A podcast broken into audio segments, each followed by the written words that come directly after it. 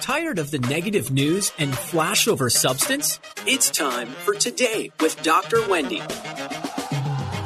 Doctor Wendy Patrick is a trial attorney, patriot, and P H D with a passion for people and a penchant for politics. Doctor Wendy brings you the headlines, streamlined news you can use. It's time to be informed, engaged, and entertained.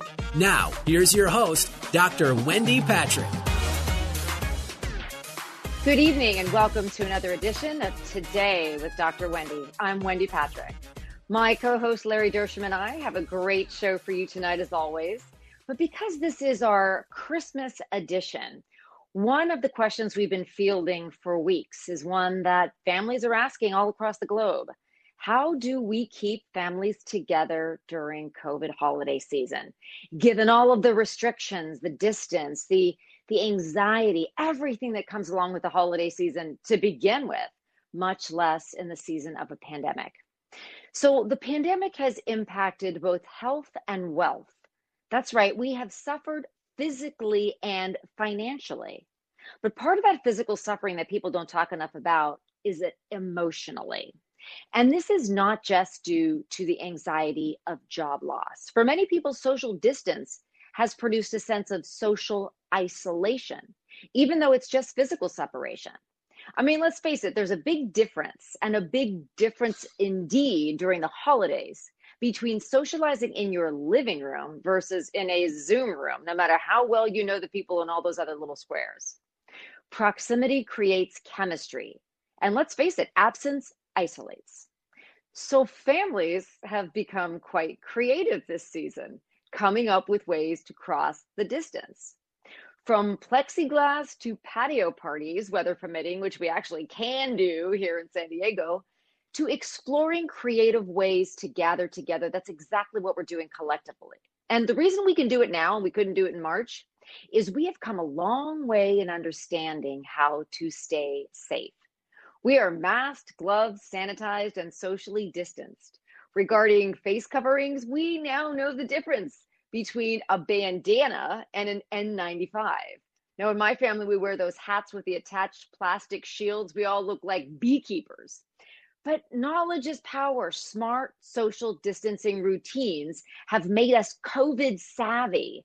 We know how to gather together safely. And I'll tell you, many families have even gone so far as to mandate COVID testing. You even have to do that right and time that right to be able to get that together. In fact, some families have done Uh, voluntary quarantining, each of them for two weeks before the gathering to ensure a safe, maskless Christmas.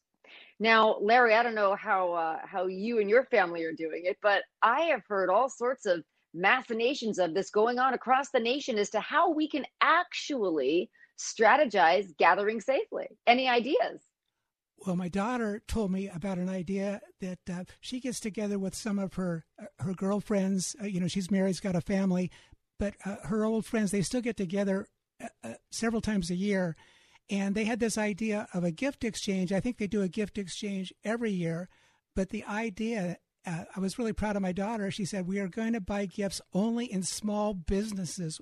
We will not go to the big box stores to buy our gifts. Nice. We're going to emphasize that, get really unique gifts. In fact, when you think about it, you'll probably find more unique gifts in the small businesses than you would in the big box stores.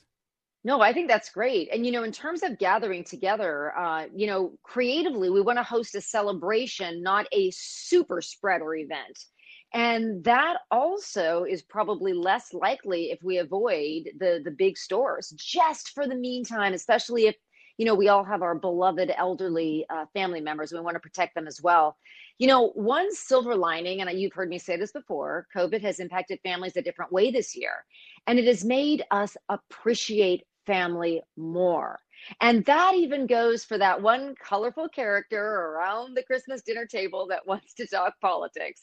So, you know, we don't have to ban red hats or political conversation. Instead, instead of counting seats, let's count our blessings that we have so many chairs around the Christmas dinner table. Now, when it comes to what your daughter is celebrating, however, you know, do we have small businesses, large businesses? I do have to say that we in San Diego, as with other jurisdictions, have suffered a little bit of legal whiplash this last week, with businesses and restaurants in particular quickly opening, then quickly closing. And we have a uh, sort of, um, we, we're holding a ruling in abeyance now while, while a higher court has reviewed it, um, a, a, a ruling that really made, made headlines because it talked about strip clubs, but actually was applicable to businesses that have restaurant service. So we're not just talking about strip clubs, we were talking about all sorts of restaurants. But now, maybe those that opened for the last two days, now I understand they're closed once again. Larry, what's the latest here? This week has been a whirlwind, Wendy. Uh, Judge Wolfel, of, he's a Superior Court judge here in the Southern California area, on Tuesday, I'm just talking about last Tuesday, December fifteenth, he said it's okay for strip clubs to open. They're an essential business. Well, those strip clubs happen to have, the two that were the uh, litigants had restaurants in them. And so that was great. So people were thinking, okay, does that apply to restaurants too? And so then on Thursday, December seventeenth, two days later, the judge clarified his decision and he said, yes, this applies to all restaurants. And I could even remember hearing on the radio just uh, Uh, yesterday that uh, Supervisor Jim Desmond said, this is great. Now the restaurants can open. But you wouldn't you know it, on Friday, December eighteenth, that's yesterday, the state did an emergency uh, appeal, and they got a court of appeal to stay that order of the Superior Court judge. So we're back to lockdown. Well, you know, it is true that San Diego restaurants have been temporarily stripped of their right to operate, so to speak. However, isn't there a middle ground we can advocate for? I mean, one of the distinguishing factors that, among many uh, that were argued in the case of the two strip clubs is that unlike ordering chicken wings from Hooters or something like that, where you can actually take it out, maybe you go to the a restaurant like that for more than the food. But unlike that, it, what these two clubs were offering as businesses, you can't do it curbside, you certainly can't deliver it, and you can't bring it outside. You can't have parents driving kids past a striptease. So those three considerations made those clubs different from restaurants in general, yet it was almost the vehicle, the unlikely vehicle through which wholesome restaurants of all types were able to briefly reopen. But if the concern is the spread of COVID, which it is, um, one of the things that judges have been asking across the nation is, is where is the nexus? Where is the nexus between restaurants being open, even if it's just patio service, and I C U hospital beds? And if you can't say anybody's catching COVID, or at least you can't prove it with any certainty from restaurants that are, again, it, they're a sea of plexiglass when you go into these places. Servers are masked, gloved, sanitized, socially distanced. If we can't prove that anybody's actually catching COVID from these establishments, that, by, that, by the way, was one of the things um, argued by the two strip clubs. If you can't prove it, should that be a basis to close down? That's just an interesting legal argument that's being made. And Larry, I understand there's a new deadline of next Wednesday to come up with some new arguments to continue to argue this. Oh, that's right. It's a new deadline, and Wednesday is the date where these uh, judges are, excuse me, the lawyers for the strip clubs have to come back in and prove why they should be uh, remain open. But I would just say that, again, this is an example of overreach. The restaurants and the small businesses, what do they do? You're open one day, and before you can even get your tables or your food supplies up, you're closed again. Nobody can survive that. And I just think that there's something more going on uh, about this. I think it's about control, about social control. Uh, did you see that video, Wendy, of this little two-year-old? A family was flying on United Airlines, and the two-year-old, it showed a video of them trying to put a mask on their two-year-old. Yes. She refused, and eventually they kicked the whole family off the plane. A two-year-old. Yeah. And, you know, that that begs the question that we were talking about earlier is, can you prove that anybody would be likely to catch COVID from a two-year-old, assuming the little the little baby was even infected? Um, and that goes again to, you know, we've come a long way since March. When we closed everything down in March, we didn't know how it was spread. We didn't know how to protect ourselves. Part of the reason more people are, are comfortable venturing out nowadays is we do know much more about the virus, how it's transmitted, how to protect ourselves. We know the difference between an N ninety-five and a bandana, the, the example I gave earlier. And if we know those differences, shouldn't those be taken into consideration in deciding when we will or won't enforce these kinds of rules? Exactly. I think that's true. So true. And I think that, you know, of course, we're, we're going to fight the appeal through the appellate co- uh, process. Like next Wednesday, these restaurants and the strip clubs will be back in court with their appeal. But I also have been thinking about the idea, what about civil disobedience? What if they had mass civil disobedience? You open your restaurant and you call your opening a protest. How would they go against that? Now, I know the restaurants that have liquor licenses would be extra worried, and maybe they shouldn't do that. And what if customers were to sign liability waivers? They say, I'm going to eat here, and I promise uh, if I eat here, if I get COVID, I won't use the I C U or something like that. I, I don't know if that would work legally. Well, they'd be fined, and they, well, they'd get cease and desist letters, and then they'd probably be fined. And we know that because those actually that actually has been taking place. Um, however, it's an interesting point that you make, Larry, because both strip clubs uh, were actually open in violation of the the stay at home, the close down order. Doesn't surprise um, and that me. Is actually one of the things that they used to argue all of the, the precautions they put into place. They had the, the ruling calls them artists. Um, the dancers were fifteen feet away from patrons. The, the counter argument to that is, yeah, but the patrons are right next to each other, you know, and this is a tough time to be a public official because you're basically taking the advice of the health departments in deciding whether or not to keep businesses open and closed. Um, you know, we got to wrap up the first half. Gosh, we could talk about this forever. Um, but folks, do not touch that dial, because when we return after the break, you are going to meet a person that might just be the nation's leading authority on how to protect your children and family from being exposed to harmful content on the internet. You do not want to miss this. You're listening to Today with Doctor Wendy. We will be back in a flash.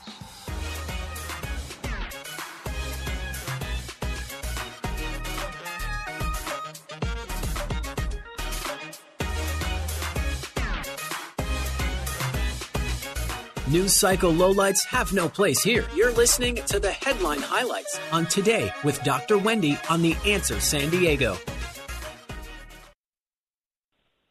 It's time for more news you can use. The headlines streamlined. It's time for more Today with Doctor Wendy. Now here's your host, Doctor Wendy Patrick. Welcome back to Today with Doctor Wendy. I'm Wendy Patrick. As a career prosecutor, I am consistently worried about pandemic restrictions and stay-at-home orders increasing exploitation of the vulnerable. And that, of course, includes children, who are uniquely vulnerable in so many ways. How can we keep our precious young ones safe, especially from cyber predators? Well, thankfully, our next guest has some answers. Larry, who do we have on the line? Yes, Wednesday. Uh, Wendy, I'm so pleased to introduce Donna Rice-Hughes. Donna is president and C E O of Enough is Enough, and is an international. She's an internationally known internet safety expert. She's an author, a speaker, and a film producer.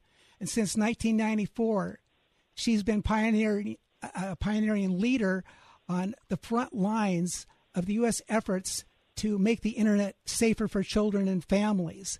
And she's done such amazing work. We want to hear what she has to say. I'm so pleased to have her. Welcome to the show, Donna. Thank you, Larry, and thank you, Wendy. It's great to be with you. Donna, as a trial lawyer for more years than I'm going to admit, because I'm afraid a listener will do the math, uh, let's just say I've litigated human trafficking, rape cases, sex crimes. I'm well aware of the harmful effects that internet pornography has on families, especially children. But Donna, you, yes. This is your area of expertise. This is your wheelhouse. How bad has the problem been during the pandemic? Well, the problem of sexual exploitation of children during the pandemic has skyrocketed. Um, the cases of uh, child pornography were already at pandemic levels. Um, there were uh, forty-five million new videos and um, and images of young children reported before the pandemic had been started. And the first month after lockdown, it went up sixty-three percent. Wow. Um, the month after lockdown, reports of sex trafficking rose forty percent. Uh, eighty percent increase in parents searching for help with cyberbullying. And here's the thing. Predators prey, and Wendy, you know this because you see this. Predators prey where children are playing. And so when you've got lockdown and virtual learning and also kids spending a lot more time online um, with entertainment and everything while their parents are trying to juggle working from home and everything else, who else is going to be online? the sexual predators. Why? Because that is the prime place to meet and to groom kids. Now, pornography has always been an issue, and it still is. In fact, um, kids under the age of ten now account for twenty-two percent of hardcore porn consumption oh. among youth. Oh. So, th- yeah, it, it, it's bad, and it's been bad, and it's continuing to to increase. So this is something that every parent needs to be aware of and be alarmed by and really learn how to take action and be a fantastic cyber parent. Well, Donna, I work with, uh, and Wendy too. Wendy's our chief in, chief instructor for the National Law Center for Children and Families, and we also fight child ex- sexual exploitation. And I just wanted to get your thoughts about, there's a new uh, program that's going through our school now called Comprehensive Sexuality Education, or just C S E for short. And basically yeah. a lot of the parents are arguing that's too much, too soon. Explicit type uh, graphics and so forth, and it's going so low on the grade level. It actually kind of start them even in elementary school uh, sometimes. Yes. So what are your thoughts on the C S E? Is that good or bad, or what should we do? Well, I think uh, parents need to be aware of what the curriculums, um, what, what's in these curriculums, and to stand up and, and to speak out. From what I've heard and seen, it's very disturbing from my standpoint. Um, and, you know, that that's really, it's not my area of expertise, the curriculums. But look, here's the thing, that the sexual exploitation of children is coming in from all types of places that parents may not be aware of. And certainly school curriculums are one of them. But I still say that uh, what's happening on the Internet is absolutely devastating, and kids are not immune. Even smart, good, uh, well-mannered kids are sitting ducks for sexual predators, traffickers, and pornographers. They're no Donna, match for you, these criminals. You, you mentioned something, and I'm going to put it into a really concise sentence that hopefully uh, we can remember as, as parents. Predators prey where children play. That is yes. so powerful, and that is so, it's memorable, and it's important.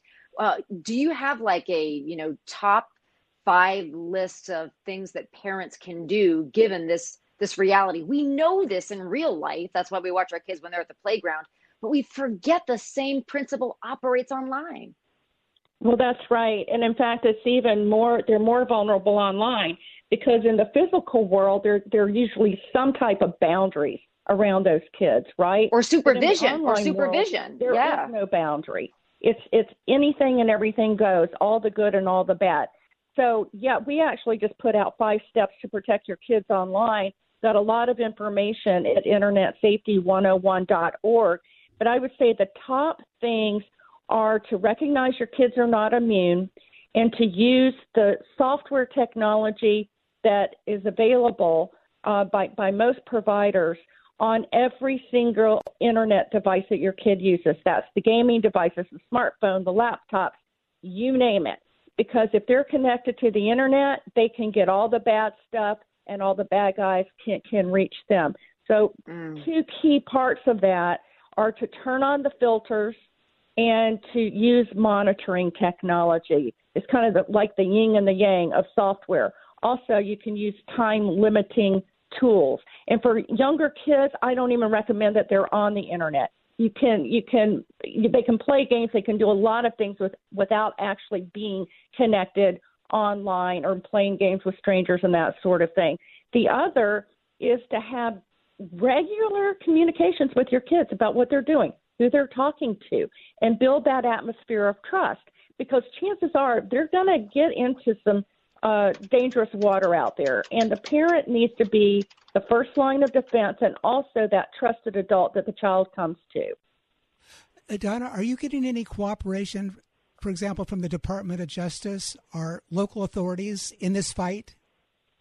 Well, it, it, that that's kind of a loaded question. Uh, the Department of Justice and, and uh, state uh, uh, U S attorneys and states attorneys general are very aggressively focused on child pornography, which we now call uh, ch- child sex abuse images, and also on trafficking. And that's where they're spending ninety-five percent of their time, and also uh, tracking down predators. However, we have not had any of the hardcore pornography laws enforced since General Ashcroft. And pornography is one of the biggest issues that kids are struggling with, like I said. And this isn't your father's pornography from yesteryear. This isn't softcore stuff. This is hardcore. It's strangulation. It's teen rape. It's just things that I can't even say on the air. And this is really, in, a, in effect, becoming the sex educator, uh, the de facto sex educator for many kids. And so it's conditioning them, conditioning their attitudes, their expectations for both boys and girls. This isn't just a guy thing. This is a girl thing. Very young girls are getting hooked on this as well. You know, how is it, Donna, that so many parents and, and even older siblings and teachers, and you can think of all the adult authority figures that young people have in their lives, how is it that so many children that are so young are able to be on the internet, on these devices as it is? Now, I, I understand that it doesn't matter if a parent doesn't buy their children devices. They'll just go to school and use their friends' devices. But isn't there, right. aren't there any sort of rules or regulations in some of these, you know, um, educational institutions that ban those devices? Or are, do we just live in a day and age where it's expected that every eight-year-old is going to have a cell phone? Well, um, it, I think it really depends on the school and the school district. I will tell you that in nineteen ninety-seven, I guess it was, I've been doing this a really long time, but we, we got a federal law passed that requires schools and libraries to filter uh, the internet from child pornography and pornography, period. Right. If they take government money for their internet, they're supposed to be filtering. Now, fast forward to where we are now, you've got Google donating Chromebooks like candy, you know, to schools across the country that's not filtered typically. You also now have Wi-Fi and kids, like you said, Wendy, bringing their own devices into school. So I, we really need to look at this again from a federal perspective to make, get that law updated. Wow, that is up. Do you, are you circulating a petition now, Donna, I understand? And what it's about? What yes. is it about? Yes, well, we're actually doing a couple, but the one we just launched is we're calling on the Department of Justice and state prosecutors to investigate Pornhub. Good. Pornhub is the largest pornographer in online in the world, and it has been discovered as of recent that they also have child rape content on their site and videos of trafficked victims, and it goes on and on and on. So our recommendation to D O J is to investigate Pornhub for child pornography, for trafficking, and also for obscene pornography. We have got to start getting this pornography enforced, these laws enforced. This is hardcore graphic content. It is not protected speech.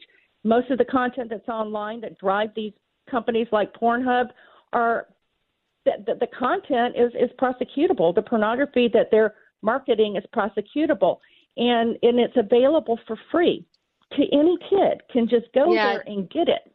Donna, we have yeah, to leave it there, that, unfortunately. So. Um, I'm going to sort of try to end this with a silver lining, however. Thank God there are people like you fighting this fight on the front lines, protecting the children of this world. So thank God there are people like you, Donna. Thank you so much for joining us. Uh, and thank you for all of our listeners for joining us as well. This is our last chance to say Merry Christmas to all of you. Have a wonderful, safe weekend. Please join us next week for more of Today with Doctor Wendy, Headlines with a Silver Lining. Have a great one, and God bless you. Thank you for joining us for Today with Doctor Wendy. You can learn more about Doctor Wendy and how to become a guest or sponsor of the show by visiting wendy patrick p h d dot com. That's wendy patrick p h d dot com. Tune in every week at this same time as Doctor Wendy will engage and inspire you with an upbeat viewpoint on the highlights of the day. This has been Today with Doctor Wendy on The Answer San Diego.